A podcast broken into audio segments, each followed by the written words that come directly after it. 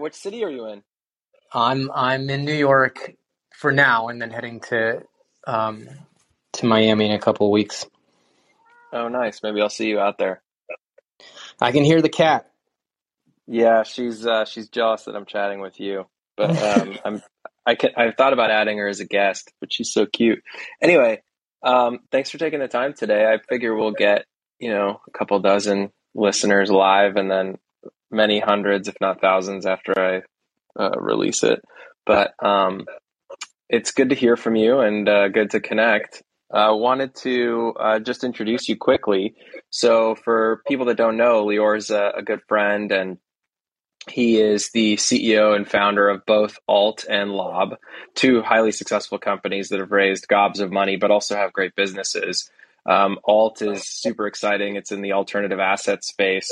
Uh, you can buy any trading card you want. You can send in your own trading cards for sale and distribution. Um, and then on the Lob side, it's sort of direct mail APIs similar to Twilio for direct mail. And I've been fascinated that you can run both of these at the same time. So would love to hear from you as to how you're doing that, and then we can launch into your background story. yeah, I feel like this is the number one question I get asked these days. Um, I work hard. I feel like it's my like number one piece of advice to to new founders. Like you can't shy away from the hard work. Um, so I work hard. I like working. Um, I probably work harder than I should. So it just takes up a lot of my time. But I think I, have hired really well. Um, you know what I've learned. Mike Maples gave me a really good piece of advice early on in my career, which was uh, my my job as the CEO should really be the VP of nothing. And I really took that to heart because um, I definitely was the VP of a lot of things starting off at Lob in the early days and just started looking for people that were a lot smarter than me, almost like I would want to work for them. Uh, that could run an entire function. And so I started figuring out like how do I go get the best people? Um, and so I really perfected that model at Lob to a point where I do feel like I'm the VP of nothing there. Uh, and then when I started Alt, I tried to do that even quicker. I actually started off with an entire management team within the first, call it like 90 days. Um, and so just having such a great group of people allows me to actually think about um, things in the future. So I, I try to spend three my my time thinking about what's three to four years out, and I let the team kind of run what's what's one to two years out. Nice. Yeah, I remember I met some of your team, and uh, it, it's pretty fascinating. I mean, Lob could probably go public soon. I mean, it seems like it's just a business that's scaling incredibly well. So uh, now it gives you an opportunity to to build the next uh, the next monster company and alt. Maybe talk a little bit about each of these businesses a little bit more for the audience and what they are and um, how they started out and how they've evolved. Yeah, let's let's start with Lob. I mean, Lob really fell into my lap when when Harry and I started it back in 2013. I had, you know, I'd recently started my career on Wall Street, uh, thinking that I was going to build this machine that would trade stocks and bonds all day long, so that I can travel the world. And when I didn't like the culture there, I somehow found my way at Amazon, um, working at Amazon Web Services, and I really just liked how they took something that traditionally was really um, really operational. Like you used to have to order servers, provision them, and spin them up, and that would take like three to three to six months. And I was like, wow, they just took that entire manual workflow and automated it and made it available to you know millions of businesses. And I was like, wow, okay, that pattern matching that that's something that I want to be in the business of. And so I remember like trying to think um, what other businesses could I do that in. I remember seeing Stripe was trying to apply that to payments. Payments was a really tedious workflow. I saw Twilio doing it for SMS. And then randomly, you know, Harry and I were coming back from skiing one day and he was talking about how at Microsoft they were sending a ton of direct mail and and he just described this really manual workflow and I was like, "Oh my god, this could be it." You know, at, at Amazon, we're sending all of emails through an API. It's a very like modern, you know, workflow, but Microsoft, who's a similar tech company, has a completely adjacent workflow that's very manual. And so we were like, okay, like what if we what if we try direct mail? Um, and so we kind of fell into that. Um, and it's been pretty exciting. I mean, 10 years in, I will tell you there's probably very few 24 year olds that wake up and say, I want to get into direct mail. But, you know, we do own that market. Um, and, you know, I have so many friends who have been in businesses where they have direct competitors. It, it's definitely a luxury, right? And, you know, what gets me excited about that business, it's a very durable business. You know, it's it's not crypto. It's not you know your sexy consumer company, but it provides real value for for companies and it saves them a ton of money and makes their businesses a lot more efficient. And um, I think those are a lot of the unspoken businesses that like really like hold up the economy. So that's kind of how Lob got started. And now, and then, now you've got some pretty amazing logos. I mean, big telcos, big direct mail vendor, big direct mail providers, travel companies. I mean, there's a lot of big customers that now use Lob, which is quite impressive. Oh yeah, I mean, Capital One is the biggest mail sender in the world, and they're they're one of our customers. Verizon, Square, Dun Bradstreet, um, Geico, Booking.com. Um, yeah, a lot of really great companies, a lot of insurance companies, Oscar Insurance. So we, we try to we really have the gambit of, of industries, and it's it's really intriguing to think about who sends direct mail. Like people always ask me, who sends direct mail? I'm like, probably every company. Um, you just don't know the use case. It's not generally like the use case that you think it is. Right, and uh, so so now let's let's go into alt. I remember with alt, the most the most hilarious part about this is one of the things you used to say to me whenever I would see you is, "Hey, have you found any good arbs lately?" Meaning like arbitrage. Like, have you found any good things to buy on the cheap and then resell them at a markup? And I remember you've just been you have been amassing like basketball cards. Is that and then and then you said, "Oh, I'm going to build a company out of this."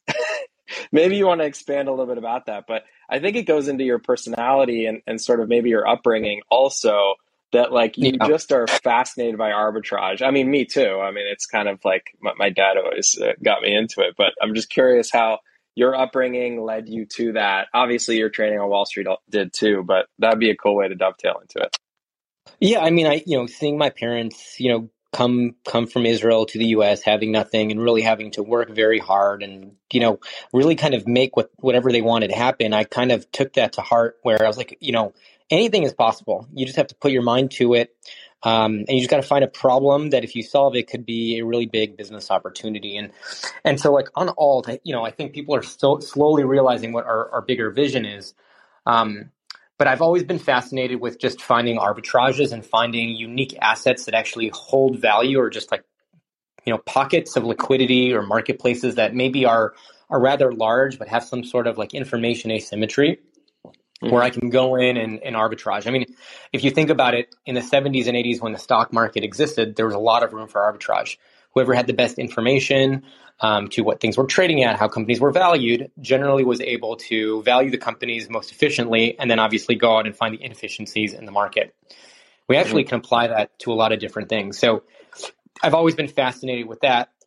I think what sparked me starting alt was I had amassed a, a pretty large collection of sports cards um, in right before COVID, and I had just I, I went. I remember I went to a bank to go get a loan because everyone was leaving San Francisco, and I was like, "Okay, maybe I'll move to Napa. Maybe I'll, you know, go buy a home." And you know, while, while who knows what was going to happen with COVID back then, I was like, "Okay, I'll go. I'll go to Napa and just like you know, hang out outside for a little bit." And I was just shocked that. I mean, I, I don't know if I was shocked. It was just. It was. It was frustrating that every time I would go to a bank, that you know, I had this you know massive company lob. I had this massive portfolio of sports cards they just wouldn't underwrite me a loan. And I just was like, this is so broken. Like, you know, like people are investing millions of dollars, including some of these banks, into these private companies. How are they not thinking of them as real collateral? Like they're investing at the preferred price, but yet they won't even lend to it at like 1% the preferred, right? Mm-hmm. Um, mm-hmm. And so I, that's where I was like, okay, these alternative assets, you know, whether it's a collectible or private equity, the the growing amount of people that I know, their balance sheets are looking more and more into the alternative assets versus traditional assets.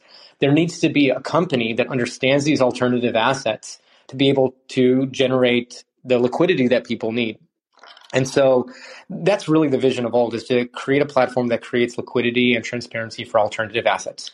We we started with trading cards as really a proof of concept to showcase to people like, hey, like this is a you know, $20 billion market. It's super liquid. We can actually just bring all the data, centralize the ecosystem, and actually create a real asset class.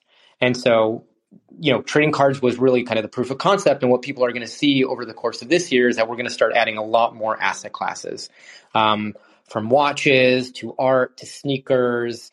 Um, and, and, then eventually we're. Oh, when, when are you doing watches? watches is going to be great. Garry Tan would be thrilled is going to be thrilled when we launch watches. you know, I, I try not to put timelines on anything, but definitely sometime in the next 12 months, we will have uh, some of these assets on the platform. We will be we will be launching some really interesting uh, collections so that you can actually buy baskets, not just like single assets oh, as well. Interesting. And um, yeah, we've already actually started doing loans against these assets. So if you, you know, if you're looking against, if you're looking for a loan against any alternative asset, and I really mean the gambit of alternative assets, we have already started. We've already written over ten million dollars of loans uh, against a portfolio portfolio of these assets. And are you planning on NFTing them or, or decentralizing the fractionalization as well? Or are they going to be tradable uh, at some point? Yep. So, you know, one of the things that I'm trying to pioneer is this concept of an asset-backed NFT, or just an, uh, you know, a real asset, a token that's backed by a real-world asset. So, I like bridging kind of the old world and the new world, and I'm really fascinated by crypto. I'm fascinated by NFTs. I think so far a lot of the proof of concepts or use cases have been purely digital and more in the art space.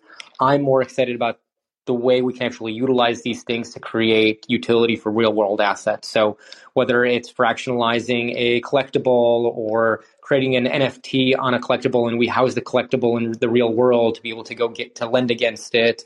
Um, those are kind of the the big projects that I would say we're going to be coming out with products over the course of the next year.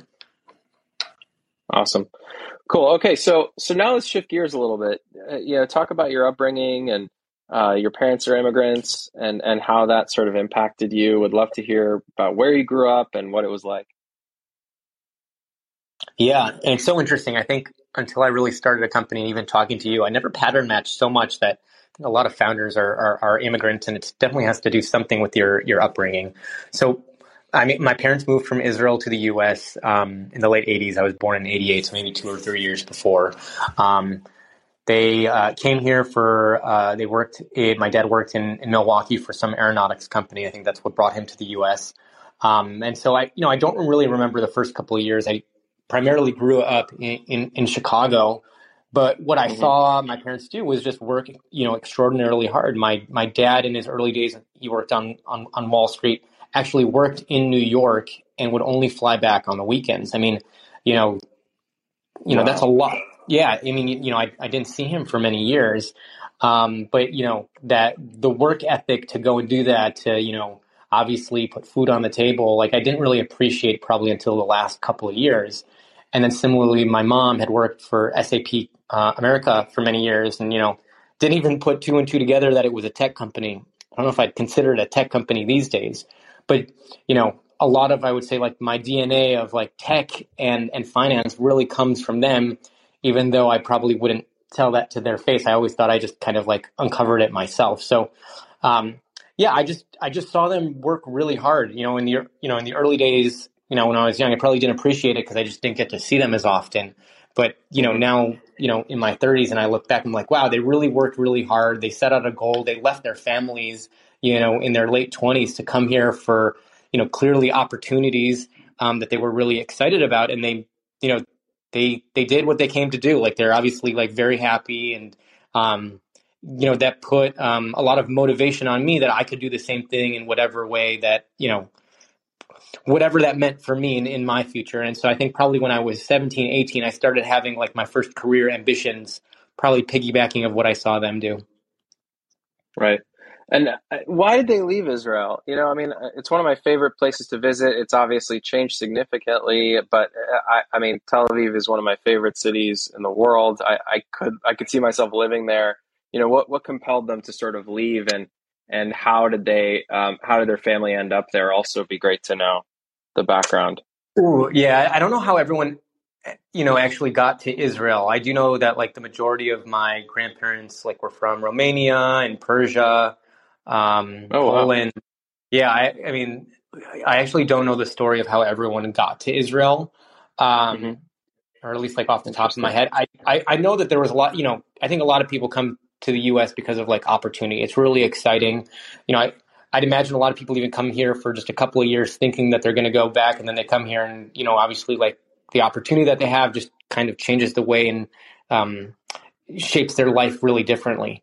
And so I imagine, you know, my dad found an opportunity to work in an aeronautics company. He had, you know, they were really big travelers. They, you know, they lived in France and my dad went to the INSEAD. Um, and so uh, probably coming to the U.S. was probably both interesting, was a new type of opportunity. Uh, I don't know what the tech community of Israel looked like in the 80s, but I imagine it's not what it was today. Um, and so it, it was probably just one of those exciting opportunities. And, you know, you know, being in physics and probably looking to be in finance, you know, there's, you know, you want to be in, in New York, you want to be in the the epicenter of the world. Mm-hmm.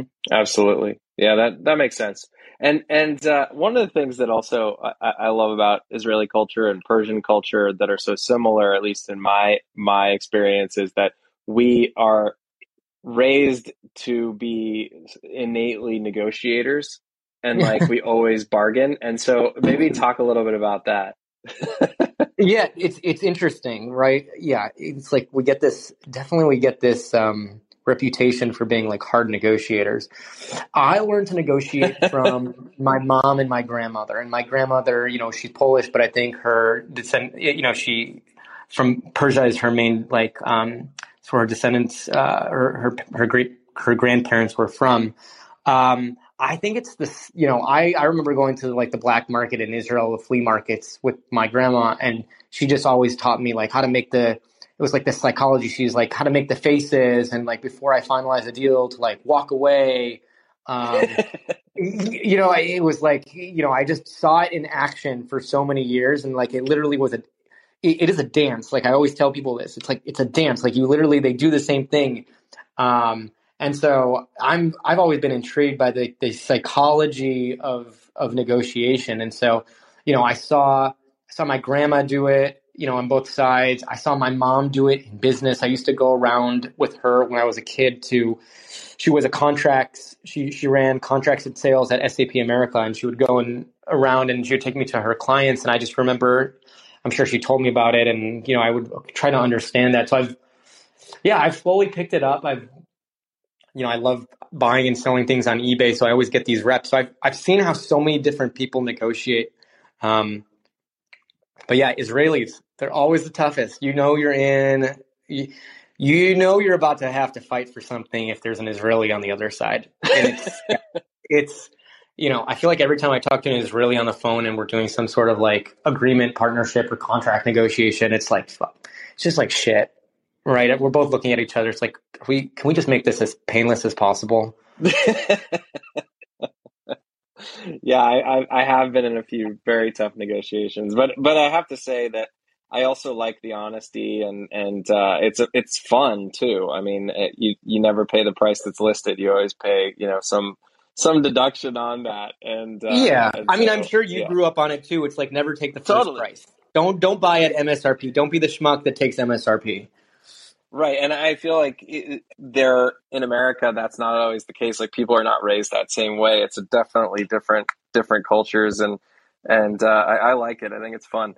Um, so so maybe uh, talk a little bit about uh, the the premise of the the reason I'm doing this show, which is that the cap on visas is so low. It's about sixty five thousand right now for H one Bs. We have labor costs have gone up significantly. Actually, the the inflation print this morning showed that wages have gone up faster than they have in the past 20 years, 25 years. Uh, what's so wrong and broken with it with the immigration policy in the United States? What do you think we could do to fix it? you know, you're talking about. I, so I'm. I've never really gone deep on politics as much much as you have. Um, so I'm probably. I'm probably like the, the, Yeah, you know, I I try to. This is where I'm probably spending too much time working and not enough paying attention to the news. Um, yeah, it's it's yeah. I really am not as informed as most people to even like answer this question. I have no idea what's broken. I mean, it's it's really tough. Like you know what I what I would want to see is that people get the opportunity that I've had, that my parents have had, you know, that other people who have our first, you know, generation get. And so I hope that opportunity like doesn't cease to exist because you know, I, I don't take for granted for a second that like I live in the U.S. and I got this opportunity and I get the, every single day I'm, I get the ability to like you know start my own company and be able to like you know do anything that I want to be quite honest. And so, um, yeah, I have no idea who's creating policies. You know, I've never been in those conversations, but um, yeah, I, ho- I hope you know we always have an opportunity. I hope these opportunities just continue to exist. Yeah, I mean, do you have employees at Alt and Lob that are in other countries right now? Do you have you started to look globally since COVID started? Actually, we've started to. So we didn't, you know, we weren't before. Like we were always big proponents of trying to bring people here if there was an opportunity that they wanted. I think this is probably the first year that, um, you know, especially after COVID, everyone is traveling, and I think the barriers just online have gone down so much that you really can have like a worldwide remote workforce. Um, mm-hmm. And so to me, I've, you know, I try to figure out where is the best talent, just, you know, just objectively, where can I get the best talent? What areas in the world am I connected to that have, that I feel like are going to be epicenters of talent over the next five years that I can be an investor in, actually like help that community out. So obviously very connected to, to Israel. I've always wanted to, you know, be more in, invested in the communities and the infrastructure there. And so I, I, do hope that I'm able to connect my business to, to Israel more than I have in the past, especially um, just how, you know, the world is a lot more connected online these days. So, um, yeah, it would right. be, it would be cool one day to have an office in Israel or to, you know, there's such great talent there. Um, they're doing a lot with crypto and alternative assets. So, um, yeah, hopefully alt can be the one that allows me to to get closer there. Yeah, yeah, that would be that would be both fun, but obviously, hopefully, economical too. do Do you have your Israeli citizenship yet, or, or I don't? Do, have you don't. not gotten it? You could probably yeah. get it pretty easily. I mean, is that something you've thought about at all, or or no? no I ha- I haven't. Right I mean, I'm you know I'm a, an American citizen, so I you know I always use my like American passport to travel. Um, yeah, I've, I, I don't actually know like what the benefits are of dual passport or citizenship. I probably should look into it.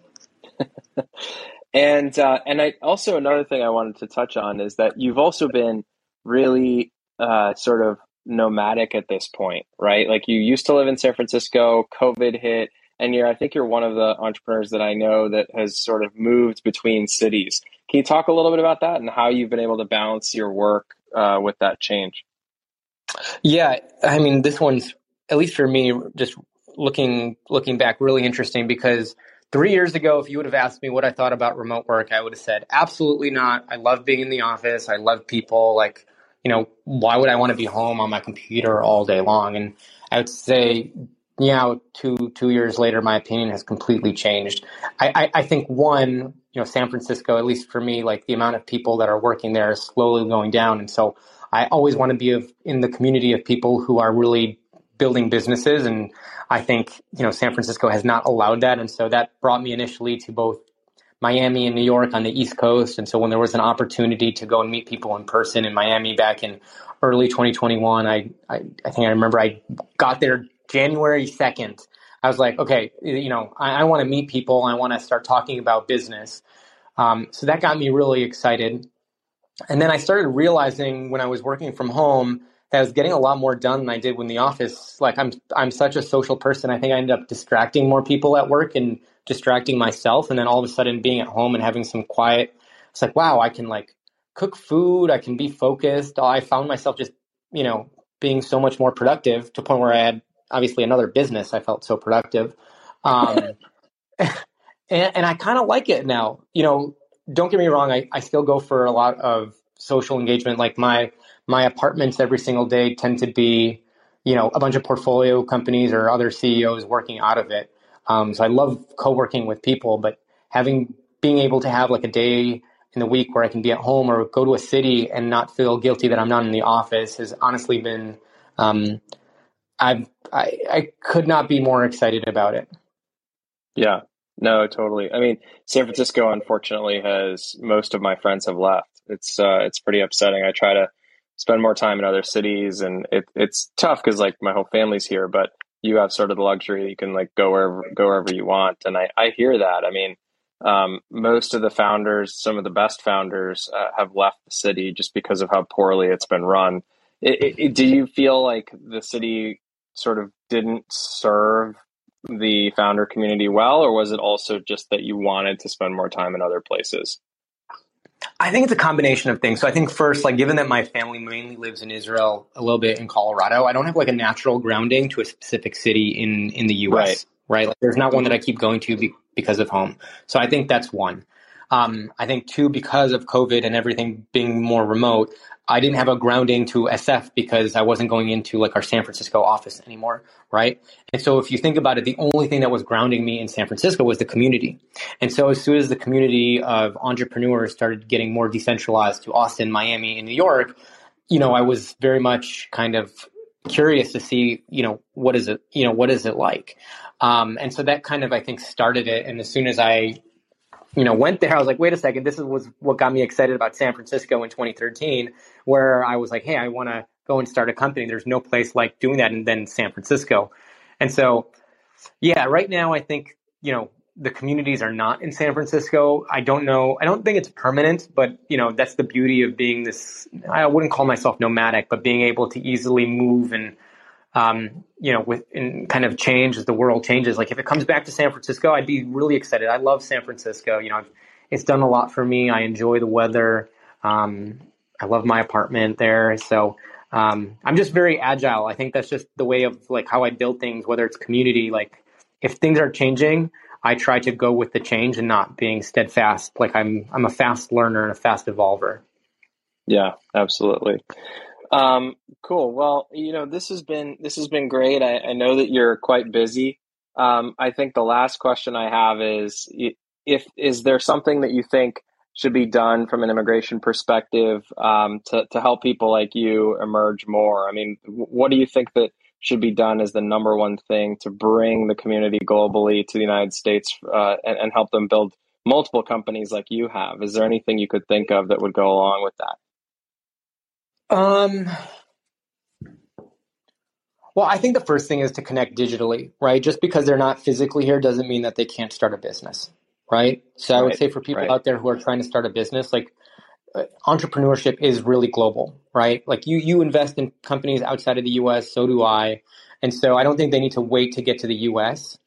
You know, that that said, if that's if that's a dream of theirs to live here, right? I think starting a company wherever you are is a really good way of kind of um, showcasing yourself and creating opportunity that then does open doors you know fortunately or unfortunately allows you to get into the us a lot faster given that we're very capitalistic society. So I, I, think the best thing to do is really try to figure out how to start a business or how to be entrepreneurial in your own way. And that will somehow lend itself to you coming here. I feel like if you're in business anywhere in the world you're you're coming to the us at some point. Right. Exactly. Exactly. Cool. Well thanks so much for coming on, Leore. I know that you're probably busy. It is Friday, and so I w- hope that you have a great weekend in New York. I'm I'm jealous. It must be cold there, though. Probably not much. It is outside. snowing. It's snowing, but it's nice. I'm having a Shabbat dinner here. Um, so I'm excited about that. My parents are in town. They flew in from Israel. Um, so, wow. but never too busy That's for you. Awesome. Yeah, I I appreciate it. Well, I'll let you get back to it. And Shabbat shalom. Shabbat shalom. You have five hours to fly in a plane and join us. I'll see if I can make it. All right. All right. See you, man.